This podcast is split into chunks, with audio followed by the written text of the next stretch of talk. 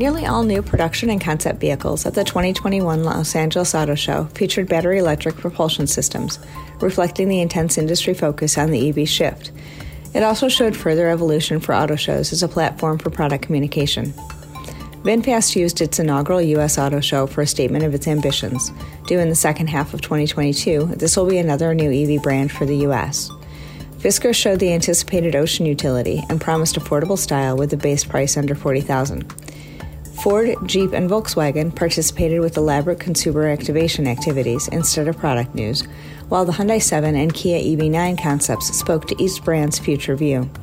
Toyota, Nissan, and Subaru stands were more traditional in look, with new EVs part of the portfolio.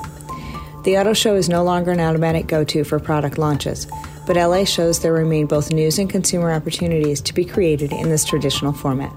I'm Stephanie Brinley, and this has been an IHS Markit Minute.